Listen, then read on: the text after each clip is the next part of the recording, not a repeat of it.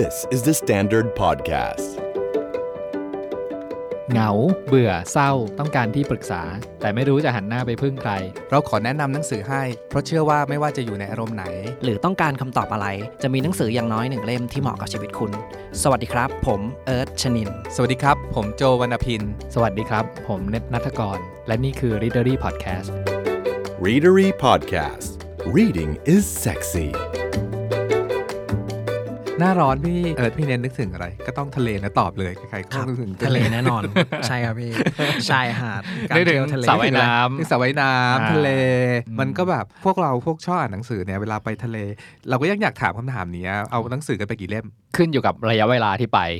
เออเหรอเหรอคือถ้าไปเดือนหนึ่งก็คงขนไปทั้งชั้นอะไรเงี้ยของฉันขึ้นอยู่กับวิธีไปเว้ยไปเครื่องบินแบกได้ประมาณหนึ่งถ้าไปไปขับรถไปแบกได้อีโหลกดประได้มาณยี่สิบกิโลใช่ใช่เออต้องเป็นอย่างน้อยคือสองเล่มเออสองเล่มก่อน ใครๆก็ต้องตั้งต้นที่สองเล่มคนชอบอ่านหนังสืออะใช่ เวลาไปเที่ยวอะเผื่อของเราเนี่ย เผื่อหมดเผื่อหมด ประมาณ 5 เล่มซึ่งคือทุกครั้งก็ต้องเตรียมใจว่าประมาณ 2 เนอะสุดท้ายมันบานไป 5 ตลอดเวลา มันมันมีจะเอาควมไปสร้างห้องสมุดหรืออะไร ใช่มันมีความรักพี่เสียดายน้องว่าเออเอ้ยถ้าเราแบบว่าอารมณ์นี้เราเราจะอ่านอย่างนี้ ถ้าอารมณ์นี้จะเป็นยังไงแล้วคิดเยอะก่อนออกเดินทางไงว่าโอ้โหเอาเล่มไหนมันเรื่องดีใหญ่กว่าเตรียมกว่าตัวเสื้อเตรียมตัวไปอาทิตย์อะกใช่ไหม คือคือถ้าถ้าจำเป็นเนี่ยจะเอาเสื้อผ้าออกเพราะรู้ว่าเสื้อผ้าซื้อได้ หรือถ้าพวกสบู่แชมพูยาสีฟันเนี่ยซื้อได้ แต่หนังสือเนี่ยบางทีเราไปบนเกาะ ซึ่งแบบว่าเฮ้ยแล้วถ้าเราเกิดอยากอ่านไม่มีสิ่งนี้ขึ้นมาจะทำยังไง วันนี้ก็เลยจะชวนคุยถึงหนังสือที่เวลาไปทะเลเนาะแล้วแบบแต่ละคนก็มี 3 เรื่อง3รสเท่าที่เรารู้พี่เอิร์ธเอาเรื่องอะไรมา ของเอิร์ธเอา The Old Man and the Sea ครับโอ้หนังสือคลาสสิกของพี่เน็ตของเราไปทะเลคราวนี้เราจะพาไปเกาะแล้วกัน แต่ว่าเป็นเกาะล้างแค้น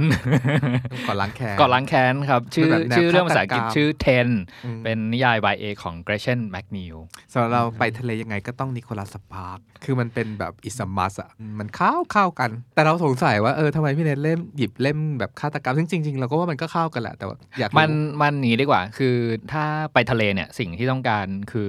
นิยายที่สนุกตื่นเต้น คืออยากได้นิยายที่อ่านแล้วแบบวางไม่ไม่ลเบื่งอออใช่เพราะมีว่าเวลาเพราะว่าอย่างนี้ทุกครั้งที่ไปทะเลอะเราจะบอกว่าลมทะเลมันมีพิษบางอย่างที่ทำให้เราแบบใช่หลับอยู่ตลอดเวลาเออจริง อันนี้ก็จริงมันมีพิษนะเกือบร้อยเปอร์เซ็นต์อ่านหนังสือไม่จบที่ทะเลบกอ่านไม่เลยจบอะไรเงี้ยเออเพราะฉะนั้นแบบนิยายเล่มที่เลือกไปอะส่วนใหญ่จะแบบเอาแบบประเภทที่วางไม่ลงอะไรเงี้ยอืมคือถ้าเอาแบบลอยๆไปนิดนึงอะอาจจะอ่านได้สักหน้าสองหน้าแล้วก็แบบแล้วหก็ลับหลับหน้าสองหน้าหลับหน้าเออสองหน้าหลับจริเลงยไม่จริงจบสักทีอะไรเงี้ยอืมเพราะฉะนั้นแบบหลังๆก็คือจะเลือกเอาเล่มที่แบบ เฮ้ยสนุกตื่นเต้นวางไม่ลง แล้วก็นอนริมชายหาดสักชั่วโมงนึงอะขอให้อ่านจบเหอะอะไรอย่างเงี้ยครับ เล่มที่เลือกมาวันนี้ก็คือจริงๆอะมีวิธีเลือก 2 แบบนะคือแบบเอา mood mood ทะเลทะเลหน่อยเพราะฉะนั้นแบบมันมีอะไรบ้างล่ะก็แบบ setting อยู่ริมทะเลบ้าง หรือไปเกาะอะไรเงี้ยเรื่องนี้คือเอาเรื่องไปเกาะละกันไปติดอืมเกาะเล่าเรื่องคร่าวๆ เรื่องเนี้ยเราได้ไม่เยอะมากอืมเพราะว่าspoil ทันทีได้โปรด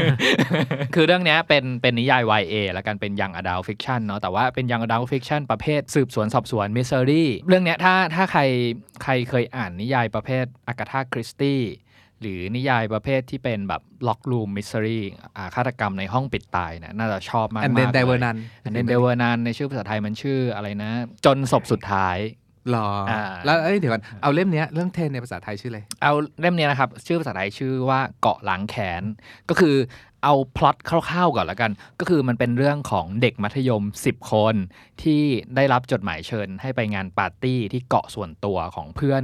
คือเป็นสาวฮอตในโรงเรียนน่ะก็คือแบบ ปฏิเสธไม่ได้เพราะว่าสาวฮอตคนนี้เชิญมาไปปาร์ตี้ที่ที่บ้านพักส่วนตัว บนเกาะส่วนตัวแห่งหนึ่ง ก็คือเกาะเนี้ยมันก็อยู่ห่างฝั่งประมาณหนึ่งต้องใช้ ต้องนั่งเรือเฟอร์รี่มาแบบหลายชั่วโมงอยู่อะไรเงี้ยแปลว่าเอ่อไม่ใช่อยู่อยู่ดีๆ ก็คือแบบเอออาจจะกลับฝั่งก็ไม่ได้นะอะไรงี้ยเรื่องนี้ขอแบบนอกเรื่องหน่อยเรามีทฤษฎีส่วนตัวอยู่ว่าหนังฆาตกรรมคนไหนนมโตคนนั้นตายก่อนอันนั้นมันหนังหนังหนังในเกรดใน B ในนี้มีพูดใช่ไหมในนี้มีพูดแต่ว่าอันเนี้ยเป็นคำพูดที่เหยียดนิดนึงแล้วก็เออแล้วก็แล้วก็ในเนี้ยก็มีการพูดถึงประเด็นการเหยียดเหมือนกันใช่ในเนี้ยจะพูดถึงเรื่องว่าอ่านิโกตายก่อน อ๋อเหรอจะมีการแบบต้องใช่เออแต่ว่าคือในเรื่องเนี่ยคือที่เขาพูดคำว่านิโกตายก่อนเลยนะ เพราะว่าในเรื่องจะพูดถึงเรื่องนี้เลยว่าเป็นการเหยียดการใช่พูดแบบเนี้ยเป็นการเหยียดชนชาติอืมเหยียดสีผิวเลยอืมอะไรเงี้ยเอออืมแต่ว่าเข้าใจว่าคงเป็นมุกที่อเมริกันชนใช้กันนะว่าอืมในหนังฆาตกรรมใครจะตายก่อนเหมือนอย่างใช่ที่พี่โจพูดบอกว่าแบบเออถ้าเป็นในหนังอะใครนมโตสุดตายต่อนตายก่อนอะไรอย่างงี้ใช่ป่ะเออเอามาที่เรื่องของเราก็คือเรื่องของเราอะสาวฮอตที่สุดในโรงเรียนส่งจดหมายเชิญ เพื่อน 10 คนให้ปาร์ตี้ให้มาปาร์ตี้ที่บ้านพักส่วนตัวบนเกาะส่วนตัวแห่งหนึ่งอืมเรื่องของเรื่องเนี่ยคือเรื่องมันตามชีวิตหลักๆเนี่ยน่าจะเป็นชีวิตของผู้หญิงชื่อเมกนะครับแล้วก็เป็นเพื่อนกับ อีกคนหนึ่งเป็นเพื่อนสนิทกันชื่อมินนี่เมกกับมินนี่เนี่ยในเรื่องนี้แล้วกันคือ 10 คนเนี้ยมีผู้หญิง 5 คน ผู้ชาย 10 คน 2 คนเนี้ยคือชื่อเมกนางเอกของเราแล้วกันนางเอกของเราชื่อเมกอืมแล้วก็เพื่อนสนิทชื่อมินนี่อืมมินนี่ไปชอบผู้ชายอีกคนหนึ่งชื่อทีเจอืมอ่าอย่างออกนอกหน้าอืมแต่ว่าเมกนางเอกของเราเนี่ยก็ชอบทีเจเหมือนกันอืมแต่ไม่เปิดเผยอืมอ่าทีเจ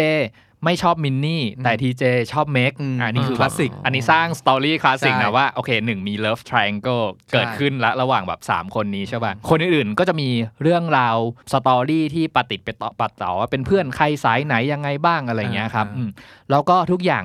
มี clue ทิ้งท้ายให้เสมอว่ามีความเคลือบแคลงสงสัยแล้วกันว่าว่า พวกเขาได้รับเชิญมาที่เกาะนี้ด้วยวัตถุประสงค์อะไรอืมซึ่งมันต่างกัน ซึ่งไม่เหมือนกันเลยว่าใครได้รับจดหมายเชิญน่ะมาเพราะเหตุผลอะไรบ้างอะไรเงี้ยซึ่งไม่ต้องพูดออกมา ไม่พูดไม่พูด เรื่องของเรื่องจบแล้วก็คือ มันเป็นปาร์ตี้สามวันเนาะศุกร์เสาร์อาทิตย์อะไรเงี้ยเป็นวีคเอนที่แบบว่าเอ้ยทุกคนจะได้มีปาร์ตี้ที่แบบบนเกาะส่วนตัวแหละ แล้วก็แบบเป็นบ้านพักคนรวยอะไรเงี้ยเพราะฉะนั้นบ้านพักของเขาเนี่ยก็คือแบบเขาบรรยายเป็นบ้านที่มีลักษณะเป็นคล้ายหอคอยขึ้นไปแบบ3ามสี่ชั้นอะไรเงี้ยแล้วก็มีห้องใต้หลังคาคือเวลานึกเรานึกภาพตามแบบคล้ายๆ เป็นประภาคารเนาะแต่เป็นประภาประภาคารใหญ่ ๆ เป็นหอคอยใหญ่ ๆ อะไรเงี้ยเป็นปราสาทถ้าใช่เป็นแต่ก็คือเป็นมันคือบ้านคนรวยอะ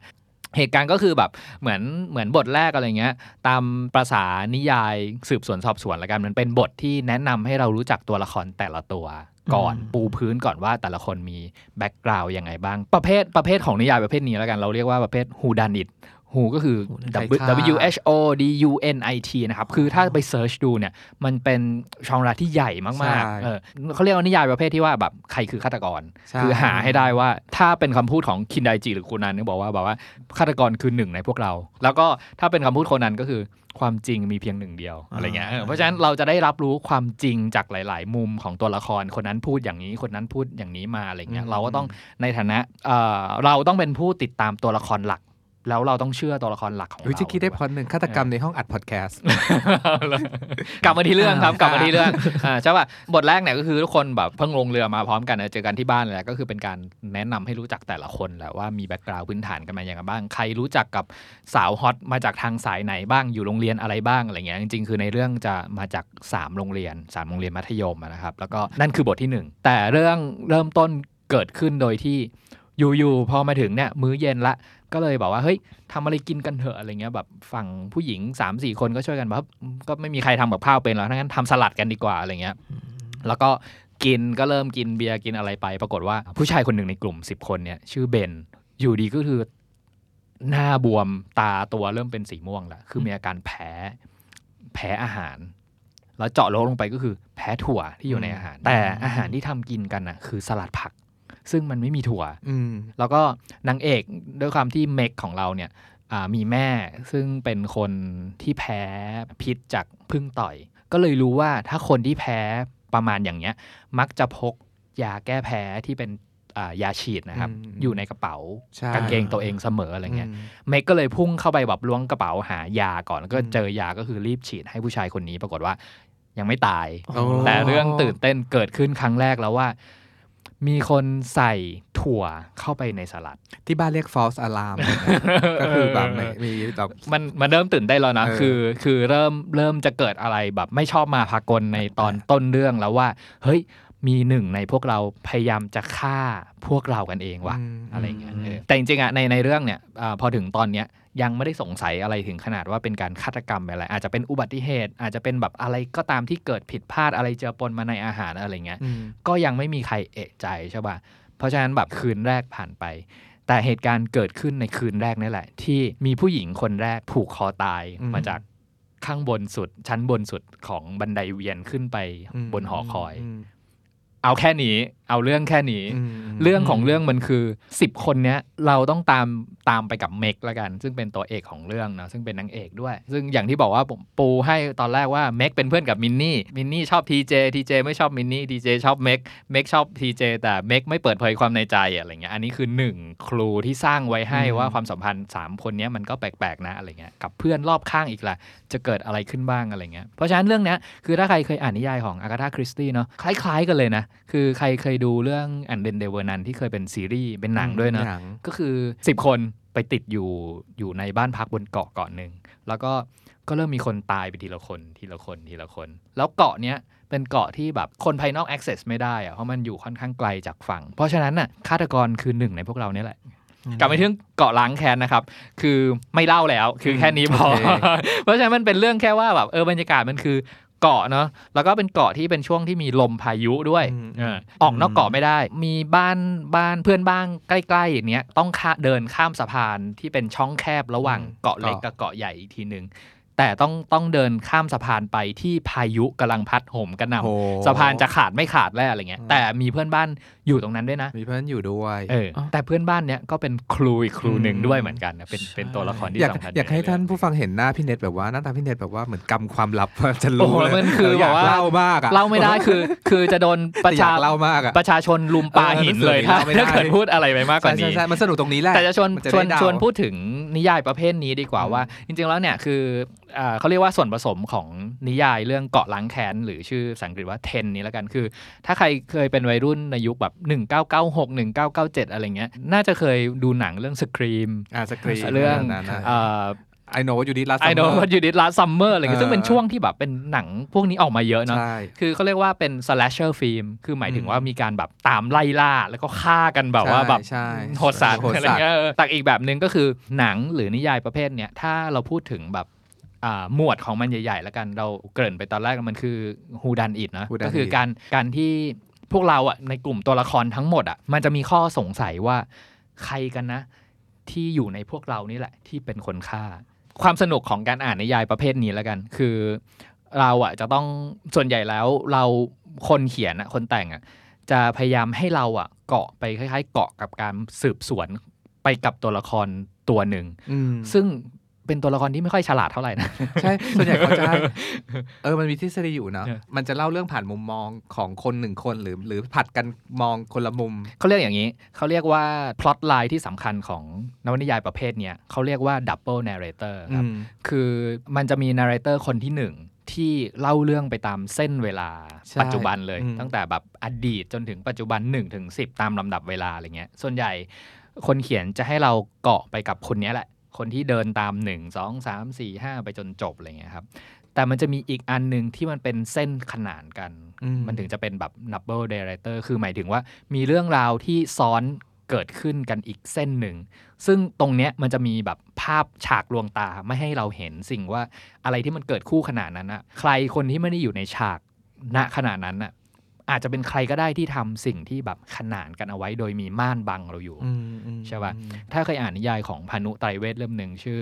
คดีดาบดาบลาวลาวยาวแดแดงงใช่ป่ะซึ่งภาษาอังกฤษมันคือ red herring อืมไอศัพท์คำว่า red herring เนี่ยแหละครับ ที่มันเป็นเขาเรียกว่าเป็นตัวลวง ใช่เออมันมักจะเป็นตัวลวงในในพล็อตนิยายประเภทนี้เสมอ เพราะฉะนั้นแบบว่าความสนุกของนิยายเล่มเนี้ยเราจะต้องรับฟังแบบคำพูดของคน 10 คนที่อยู่บนเกาะเนี้ยแล้วแต่ละคนน่ะต่างก็จะพูด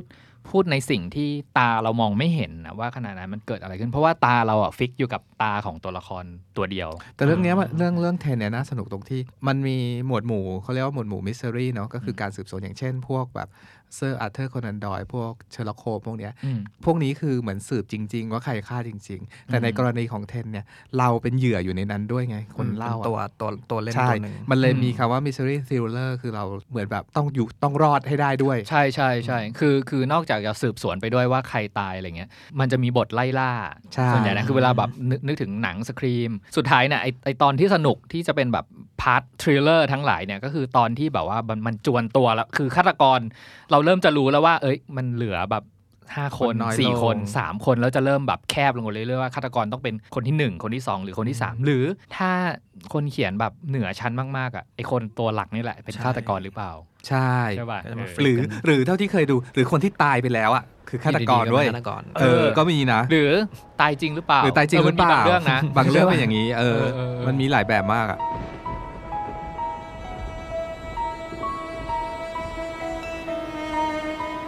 มาครับเรื่องของเอิร์ธเกี่ยวกับทะเลเอิร์ธเรียก The Old Man and the Sea ครับอืมก็คืองานเขียนของเฮมิงเวย์เอาจริงชายเท่าเป็นคนฆ่าไม่ใช่ไม่ใช่ไม่ใช่ๆอันนี้ปาเป็นคนฆ่า เปลี่ยนประเภทแล้วไม่นะใช่ครับตามล่าปลาวานหรือเปล่าไม่ใช่ตำตำลาบอันนี้คือชายชราออกไปตกปลาครับ แล้วก็ไปเจอปลาใหญ่อืมเอาจริงๆเรื่องเนี้ยมันเอิร์ธว่าหลาย ๆ หลาย ๆ คนอะ คงแบบอารมณ์แบบโดนสปอยแล้วแหละ คงคงรู้อยู่แล้วว่าตอนจบมันมันเดี๋ยวนะป็งไงขอแก้พี่โจนิดหนึ่ง ไม่ใช่ปะวะอันนั้นมันโมบิดิกนั่นมุกฉันนี่คือมุกฉันเห็นไม่เวมันจะตามล่ามุกวิธีไงเออเอาไม่ใช่เหรอพี่ โอเคโอเคกลับมาครับ ก็คือ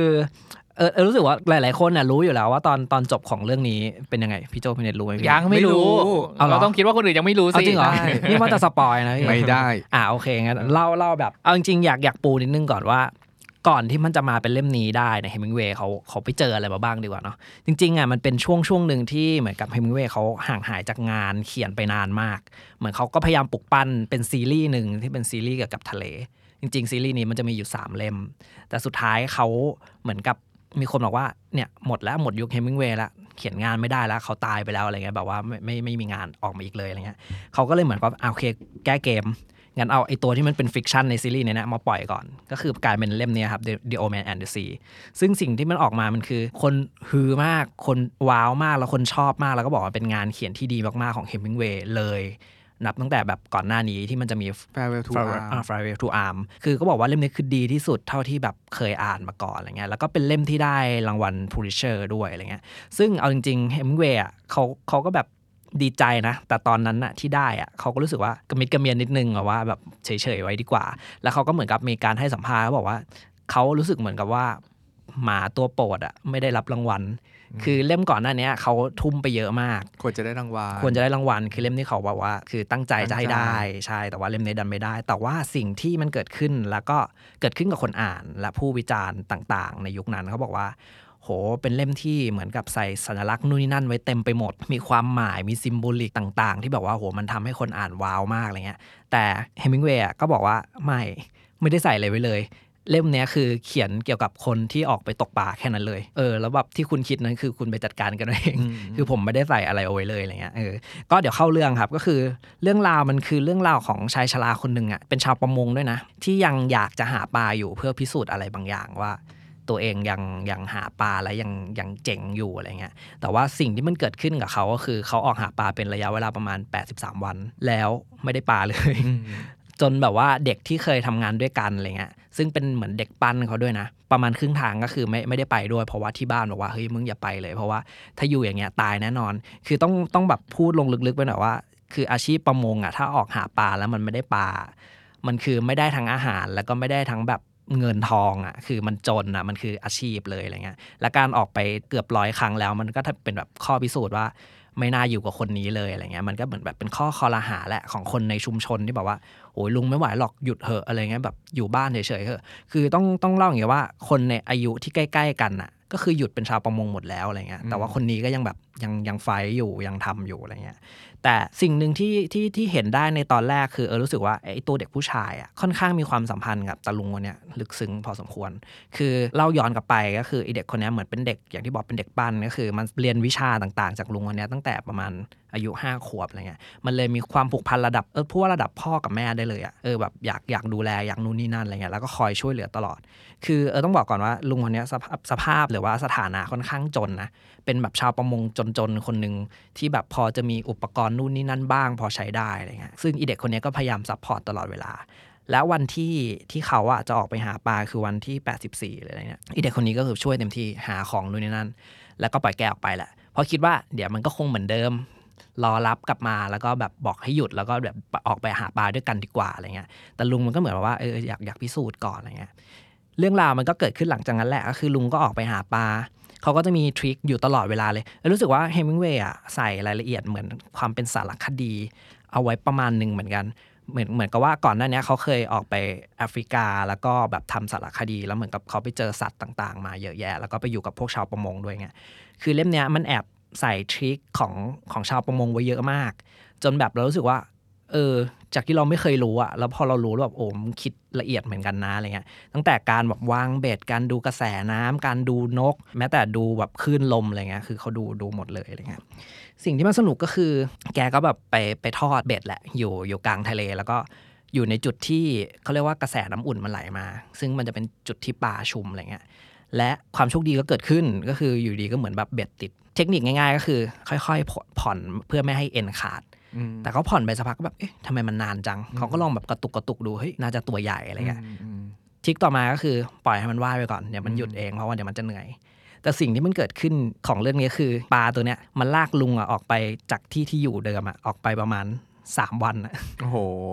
ไม่หยุดสักที คือเนี่ย ถ้าอยากอยู่กลางทะเลคือเล่มเนี่ย พาเราไปอยู่กลางทะเลนานมากอ่าอ่าอ่าแล้วลุงอะ เหมือนกับ survivor อะอ่าคือแบบอ่ามึมึงต้องอยู่แบบ คือด้วยความมันจนอะ มันไม่เออมีเอเขาเรียกอะไรนะครับ คันคัน rod อะอ่าคันเบ็ดอะ มันใช้มืออะอ่าในการอ่าผ่อนใช้มือซ้ายซ้ายจับอยู่สักพักบอกว่าอุ้ยไม่ไหวแล้วเป็นตะคริวเออแล้วทำไงอะก็ด่าด่ามือมีการด่ามือมีบทด่ามือด้วยอ่าสักพักก็แบบเปลี่ยนเป็นมือขวาอืมแล้วก็อีมือซ้ายก็ต้องทำทุกวิถีทางแบบว่าเพื่อให้หายเป็นตะคริว แล้วก็เพื่อสลับกันอยู่อย่างเงี้ยแล้วสิ่งต่อมาก็คืออย่างที่เขาบอกมันเซอร์ไวเวอร์อะคือข้าวปลามันหมดอ่าคือไม่ได้เตรียมมาเผื่อว่านั่นจะดิเจอเหตุการณ์นี้เกิดขึ้นอะไรเงี้ยสิ่งสิ่งที่เกิดขึ้นก็คืออ้าวหมดใช่ไหมตกปลามาตรงนั้นเลย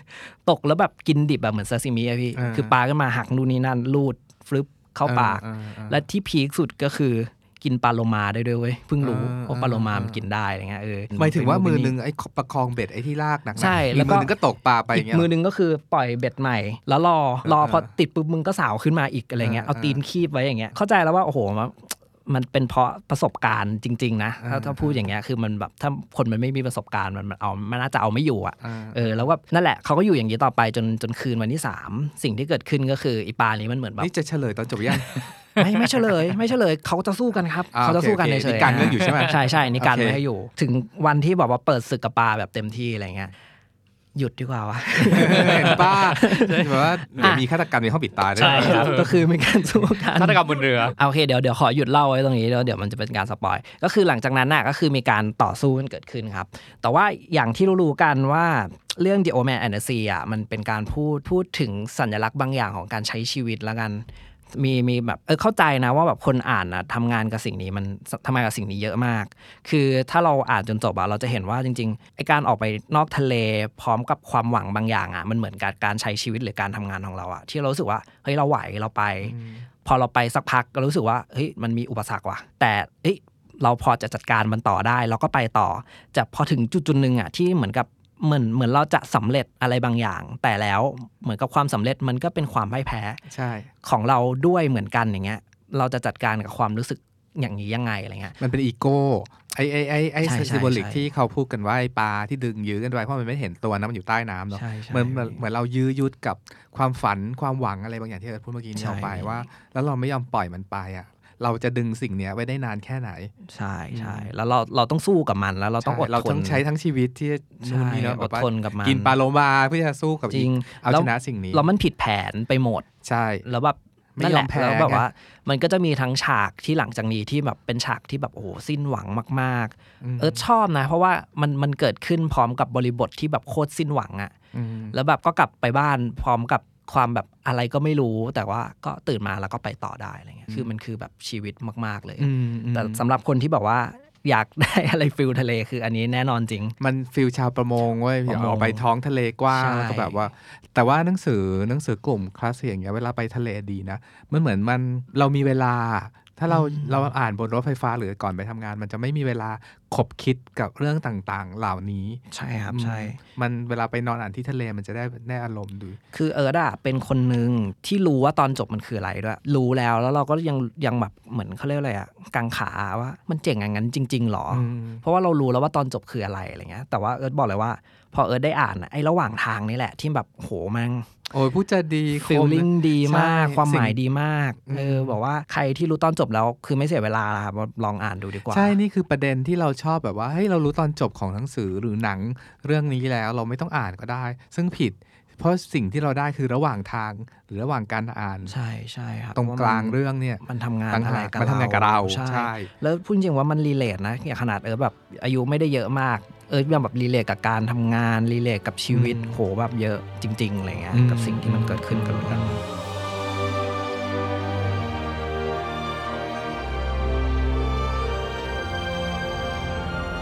ของเราเวลาไปทะเลเรานักมักจะนึกถึงหนังสือกลุ่มหนึ่งเว้ย ที่เราเรียกเองว่าหนังสือฟิลกูดเอาอย่างนี้กันสมมติว่าอย่างอย่างรอบนี้เราจะคุยถึงหนังสือทะเลอะชื่อต้นๆที่ผุดขึ้นมาคือฉันรักคาปรีโพรวอง หนังสือกลุ่มอย่างในอดีตเนาะซึ่งปัจจุบันมันไม่ค่อยมีหนังสือแบบฟิลกู๊ดอย่างเงี้ยออกมาให้เราอ่านสักเท่าไหร่ไงหรือหนังสือชิคลิสมันก็หาอ่านยากขึ้นทุกทีอะไรเงี้ยคือเรารู้ไงว่าชีวิตแม่งมีปัญหาหนักหนาสาหัสสากรรจ์กันอยู่แล้วเวลาไปพักผ่อนก็อยากจะหาอะไรเติม feel good สบายสบายสบายสนุกให้สนุกชีวิตบ้างดีๆอะไรหน่อยอย่างเงี้ยอืมมองไปมองมาในในตลาดหนังสือตอนเนี้ย ก็นึกถึงได้อยู่คนเดียวคือนิโคลัสสปาร์กส์อยู่ตลอดเวลาอืมเราอาจจะเคยพูดที่ไหนหรือกับเพื่อนอะไรเงี้ยว่านี่นิโคลัสสปาร์กส์เป็นหนังสือใสๆซึ่งบอกเลยว่า ขอถอนคำพูด หนังสือนิโคลัสสปาร์กส์เป็นหนังสือไม่ใช่รักใสๆอะ มันมีเรื่องหนักหนาของชีวิตอยู่ในนั้นเสมอ เช่น มีใครเป็นมะเร็งพ่อตายแม่ตายลูกตายอยู่ในนั้นตลอดเวลา ความงดงามของมันอยู่ที่ตัวละครเอกเอาชนะอุปสรรคต่างๆ เหล่านั้น มายืนหนึ่งอยู่ได้ยังไงต่างหากหลังจากผ่านเรื่องเหล่านั้น นี่คือความดีงามของนี้หนังสือนิโคลัสสปาร์กส์ซึ่งชีวิตแต่ละวันที่มันหนักหนาสาหัสในตัวเราเองอะเนาะก็อยากเติมความอะไรดี ๆ หรือประโยคเด็ดของเราก็คือรักดีๆ มีอยู่จริงกลับมาสู่ชีวิตบ้างมันมีอยู่จริง เราก็อยากเตือนตัวเองอย่างนั้นเป็นครั้งคราว ก็เลยใช้โอกาสเวลาไปทะเลอย่างเงี้ยอ่านหนังสือของนิโคลัสสปาร์กส์บ่อยๆ อย่างเล่มที่หยิบมาวันนี้มันชื่อว่า The Last Song เพลงรักบทสุดท้าย เอาจริงๆ หนังสือนิโคลัสสปาร์กส์นะพี่เนทนะมันก็แบบฉากทะเลทั้งนั้นน่ะใช่ใช่เพราะว่า setting ส่วนใหญ่ก็คือแบบจากที่อยู่ของเขาแหละก็คือเป็น North เป็น Carolina ชายฝั่งนอตแคโรไลนาใช่ป่ะแต่สิ่งหนึ่งที่เรารู้สึกว่าอารมณ์มันแปลกคือทะเลของนิโคลัสสปาร์กมันเป็น ทะเลของแอตแลนติกใช่มันจะไม่เหมือนทะเลฝั่งแปซิฟิกที่สีสันฉูอ่าดไม่ฉาเหดมือนกันเออมันจะมีมันคจะวามคนละหาวฟีลกันเย็อะนเย็นมันโอ้มันจะเป็นมันแบบทะเลชีวิตกว่าทะเลชีวิตอะไรอย่างเงี้ยนะพูดอย่างเงี้ยเออมีเรื่องมีราวมักจะมีร้านอาหารริมท่าเรือมีฉากคือคือถ้าถ้าถ้าเราเล่าเรื่องเกาะล้างแค้นไปอันนั้อืนมแบบเหมือนจะเป็นแบบ ฝั่งแปซิฟิกอะไรเงี้ยเออที่เออที่มันดูมีชีวิตชีวาดูแบบสีอะไรสันแต่จริงๆเรื่องนี้ก็ไม่เชิงนะมันฝนตกตลอดเวลาอะไรเงี้ยเอออมแต่เวลาพูดถึงนิโคลัสปาร์กสิ่งที่เราจะจะนึกถึงเสมอก็คือ ผู้คนในในนิยายของนิโคลัสปาร์กอะทำไมผ่านชีวิตมาแบบบาดแผลเยอะเหลือเกินใช่บาดแผลเยอะเหลือเกินะไรงี้ยแล้วนิโคลัสปาร์กเอาบาดแผลเหล่านั้นน่ะมาเล่าให้เราฟัง ใช่แล้วมักจะอยู่ใน setting เมืองเล็กๆ น่ารักน่ารักริมทะเลอืมซึ่งเป็นอารมณ์ที่เราชอบมากเป็นแบบสิ่งที่ชอบมากๆมากๆอะตั้งแต่แบบเรื่องดังสุดๆ ก็อย่างเช่น Message in the Bottle ซึ่งเป็นเมืองเล็กๆริมทะเลได้รับขวดที่มีแบบว่าจดหมายอะไรอยู่ในนั้น แล้วไปตามหาผู้ชายหรือหรือ A Walk to Remember Remember อ่าก้าวรักในรอยจำการรับในรอยจำวัยรุ่นยุคไนตี้ทุกคนต้องผ่านเรื่องยุคนี้มาเขาก็ยังอ่านอยู่ A Walk to Remember เล่นโดย Mandy Moore แมนเนาะนี่มัวครับอันเนี้ย The Last Song หรือเพลงรักบทสุดท้ายเนี่ยเล่นโดย Mary Cyrus อืมซึ่งเป็นคนของยุคนี้เลย ซึ่งเล่นตัวเป็นตัวละครเอกอายุ 17 เป็นผู้หญิงที่แบบพ่อแม่เลิกกันแล้วแบบช่วง summer แม่แม่ให้ไปอยู่กับบังคับ ให้นางเอกชื่อลอรี่ลอรี่เนี่ยไปอยู่กับพ่อตลอดช่วง summer สามสี่เดือนเนี้ยกับน้องชายอีกคนนึง แล้วก็กางเรื่องมันก็ง่ายๆแหละไปเจอผู้ชายเจ๋งๆ คนหนึ่งขุนแซบคนหนึ่งอยู่แบบที่เมืองนี้สุดท้ายก็แบบว่ารักกันแล้วก็มีปัญหานู่นนี่เนี่ยกันพระเอกก็มีประมาณว่าเป็นลูกคนรวย โดยที่ตอนแรกก็ไม่รู้ว่าลูกคนรวย ทำงานเป็นอาสาสมัครอยู่พิพิธภัณฑ์สัตว์น้ำคือโลกเรื่องในโลกนี้มันใสๆละแต่คือตัวลอรี่เนี่ยมันก็มีปัญหาแบบเด็กวัยรุ่นทั่วไปที่แบบพ่อแม่แยกกัน แล้วไม่เข้าใจว่าทำไมฉันอยากอยู่นิวยอร์กคือแม่อยู่นิวยอร์ก ทำไมต้องมาอยู่เมืองไอ้บ้านนอกนี้ด้วยอะไรเงี้ยอืมกับจริงๆเรื่อง Last Song นี่เป็นเรื่องวัยรุ่นเหรอเพิ่งดูนะเรื่องวัยรุ่นเออเออเรื่องวัยรุ่นเอ้ยแต่จริง ๆ เรื่องนี้นิโคลัสสปาร์กอะมีเรื่องวัยรุ่นไม่เยอะนะอืมส่วนใหญ่จะเป็นเรื่องวัยกลางคนจะเยอะนะใช่ใช่ใช่เออใช่เอาพูดอย่างนี้ก็เอาจริงใช่เออแต่จริง ๆ ตัวละครหลักมันก็นอกจากตัวลูกสาว แล้วก็คือตัวพ่อที่มีปมอะไรบางอย่างที่ต้องอืมแก้ไขอะไรกันไปด้วยอะไรอย่างเงี้ยหนังสือเล่มเนี้ยมันทำให้เรากลับมามองว่าเฮ้ยโลกนะ มันมีเรื่องมีปัญหา มีเรื่องความทุกข์ยาก มีความเจ็บปวด อยู่จริง มีการตายของคนที่เรารักอยู่จริง แต่มันก็ยังงดงามอะมันสามารถดำเนินมีมันยังมีความงดงามอยู่ในนั้นด้วยเช่นเดียวกัน ผ่านจากนิยายของนิโคลัสสปาร์กเสมอ ซึ่งอันนี้แหละที่หลายคนลองยี้ซึ่งเราก็แบบก็แล้วแต่เนาะแต่สำหรับเราเราสึกว่าเราจำเป็นต้องเติมสิ่งพวกนี้ให้ตัวเอง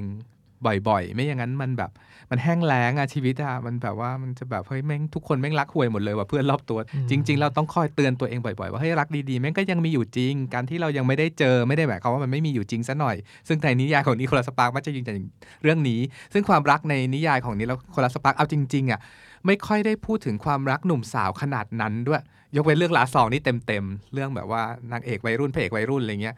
แต่เรื่องอื่นๆ มันจะเป็นรักพ่อแม่พี่น้องเผลอเลยเถิดไปถึงแบบปู่ย่าตายายอะไรด้วยซ้ำหรือแต่เรื่อง A Walk to Remember เนี่ยเป็นเรื่องที่มีเรื่องเฟสความเชื่อมาใช่ศรัทซึ่งธามาซึ่งนิโคลัสมาด้วยบะนะเรื่องเรื่องความเชื่อว่าชีวิตนี่เราแบบว่ามีชีวิตที่ได้รับการดูแลจากพระเจ้าพูดง่ายๆซึ่งนิโคลัสบาน่าจะเป็นคริสเตียนแหละเพราะว่าในหนังสือหลายๆเล่มก็ใส่ปรัชญาคริสเตียนอะไรลงไปในนั้นเต็มไปหมดอย่างเล่มลาซองนี่เต็มเต็มๆเลยเหมือนกัน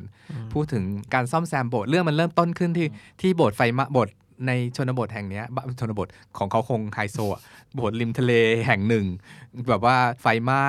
แล้วก็แบบว่าพ่อของนางเอกก็กำลังซ่อมโบสถ์อยู่นู่นนี่นั่นไงตามท้องเรื่องตอนจบแม่งโบสถ์ก็ต้องเสร็จอะเนาะสุดท้ายก็ได้รับแบบความเชื่อหรือศรัทธาอะไรกลับมาจากที่เคย lost ทุกสิ่ง เพราะจริงๆ สิ่งสำคัญของชีวิตก็คือความเชื่อเนาะ พอเรา lost ความเชื่อก็เท่ากับ lost ทุกสิ่งอะก็คือทั้งพ่อก็ได้กลับมา ลูกก็ได้กลับมา คือพยายามจะไม่บอกหมดอะจะเล่าแต่ setting ว่าบ้านนี้เป็นบ้านไม้เล็กๆริมทะเล ฉากที่เราชอบมากๆ ก็คือแบบแล้วอยู่เป็นโครงตลอดเรื่องก็คือ มันมีเต่าทะเลขึ้นมาวางไข่อยู่หน้าบ้าน อีนางเอกพ่อแล้วก็น้องชายต้องเวียนกันมานอนหน้าบ้านเพื่อเฝ้าอีเต่านี้ เพราะว่าไม่อย่างนั้นไอตัวแรคคูนแถวบ้านมันจะมากินไข่เต่าอะไรเงี้ย แล้วก็เนี่ยเป็นฉากที่นางเอกกับพระเอกเจอกัน เรื่องมันก็ประมาณอย่างเงี้ยจุงจิงกุ้งกิงแต่ชีวิตก็ควรจะมีเรื่องอย่างนี้ใส่ชีวิตบ้างเนอะไม่ใช่แบบแต่เออนึกนึกถึงตอนที่เราเคยอ่าน A Walk to Remember อะไรกัใช่นอันนั้นอ่านยังแบบอายุวัยน้อยๆ20 something เนาะเออเออคือคือเวลาเล่าเรื่องอ่านนิโคลัสปาร์คให้เพื่อนๆ หลายคนฟังอะไรเงี้ยจะอายนิดนึงเพราะว่าอ่านเล่มนี้เราร้องไห้เฮ้ยนี่คือประเด็น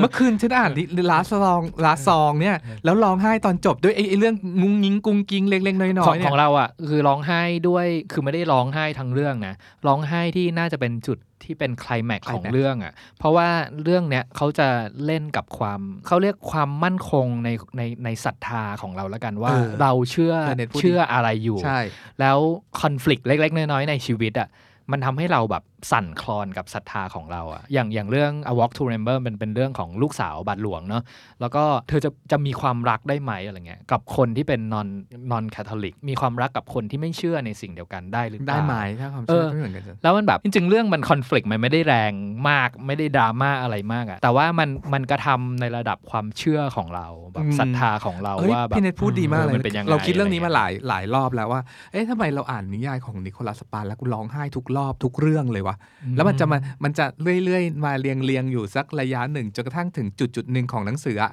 อืมแล้วมันจะพีคขึ้นพีคขึ้นแล้วก็ร้องไห้แล้วก็มีเรื่องอะไรมากระทบจิตใจหรือหรือจริงๆมันคือความเชื่อเลยที่เนี่ยพูดมันมากระทบคำถามที่เราถามตัวเองว่าเราเชื่ออะไรอยู่วะเรามองโลกยังไงวะและความสัมพันธ์อะไรคือสิ่งที่สำคัญสำหรับเราจริง ๆ กันแน่ใน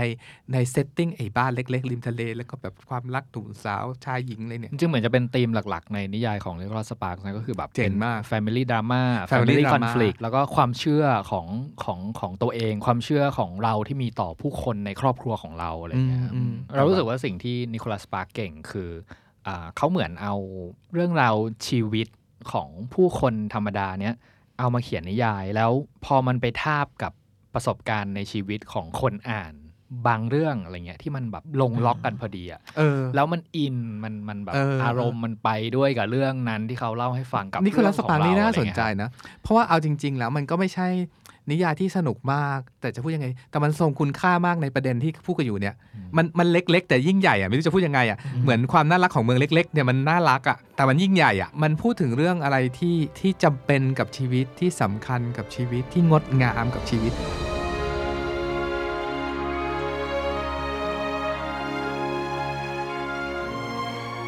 ตอนที่เราจะอัด episode เนี่ยเราเลือกหนังสือกันอะไรเงี้ยเราคิดว่าเราน่าน่าจะได้หนังสือแบบ mood ทะเลทะเลใกล้ ๆ กันเนาะแต่ตอนนี้กลายเป็นว่าแบบออกไปคนละทะเลเลยสามไม่แต่ทะเลจเลริยงๆมันหายากกว่าที่คิดนะ ถ้าจะเอาแบบอืม mood ทะเล แต่แต่จริงๆคำว่า mood ทะเลอะของแต่ละคนมันอาจจะไม่เหมือนกันอืมไม่เหมือนกันอยู่แล้วเนาะใช่เอออย่างเรื่องของพี่เนสสอนให้รู้ว่าเรื่องเทนอะอย่าไปเที่ยวบ้านคนรวย ไม่เราเราบอกว่าคือถ้าจะไปเกาะต้องหาทางหนีทีไล่ด้วยอ๋อว่าว่ากลับฝั่งยังไงใช่ใช่ใช่อ๋อเออเออเอออันนี้ก็พูดกันขำๆแต่แบบว่าแต่จริง ๆ คุยคุยกันเนี่ยก็เห็นป่ะทะเลของเราแต่ละคนมันไม่เหมือนกันคนนี้แบบมาจาก ละครญี่ปุ่นเรื่องเรื่องบีชบอยเลยเว้ยจงหาทะเลของคุณให้พบเพราะทะเลของเราไม่เหมือนกัน ดังนั้นเราเองก็อยากรู้บ้างว่าว่าเพื่อนๆที่ฟังอยู่เนี่ยเวลาไปทะเลอะหยิบหนังสือเล่มไหนไปอ่านกันใช่ครับ แล้วก็ถ้าเอาเล่มไหนไปอ่านก็ติด hashtag literally podcast นะครับใน Twitter หรือ Facebook ก็ได้เนาะอ่าเผื่อที่ว่าเพื่อนๆ อีกหลาย ๆ คนที่ยังไม่รู้ว่าจะอ่านเล่มไหนหรือว่าอยากแชร์ประสบการณ์กัน หรือเล่มไหนก็จะเหด้มาะเหมาะในการอ่านที่ทะเลอะแบบแชร์กันเถอะอะไรเงี้ยใช่ครับติดเอามาแช hashtag ร์กั น literary podcast ใช่ครับ Readery Podcast จะอัปเดตหนังสือที่น่าสนใจให้คุณทุกวันศุกร์ ถ้าใครมีเล่มไหนอยากแลกเปลี่ยน คอมเมนต์เพิ่มเติมหรือติด hashtag readery podcast ได้นะครับ เราเชื่อว่ามีหนังสือดีๆ อีกมากมายรอให้อ่านอยู่เสมอ ติดตาม Literary Podcast ได้ทางเว็บไซต์ The Standard Podcast Player ที่คุณใช้ Spotify SoundCloud และ YouTube The Standard Podcast. Eye opening for your ears.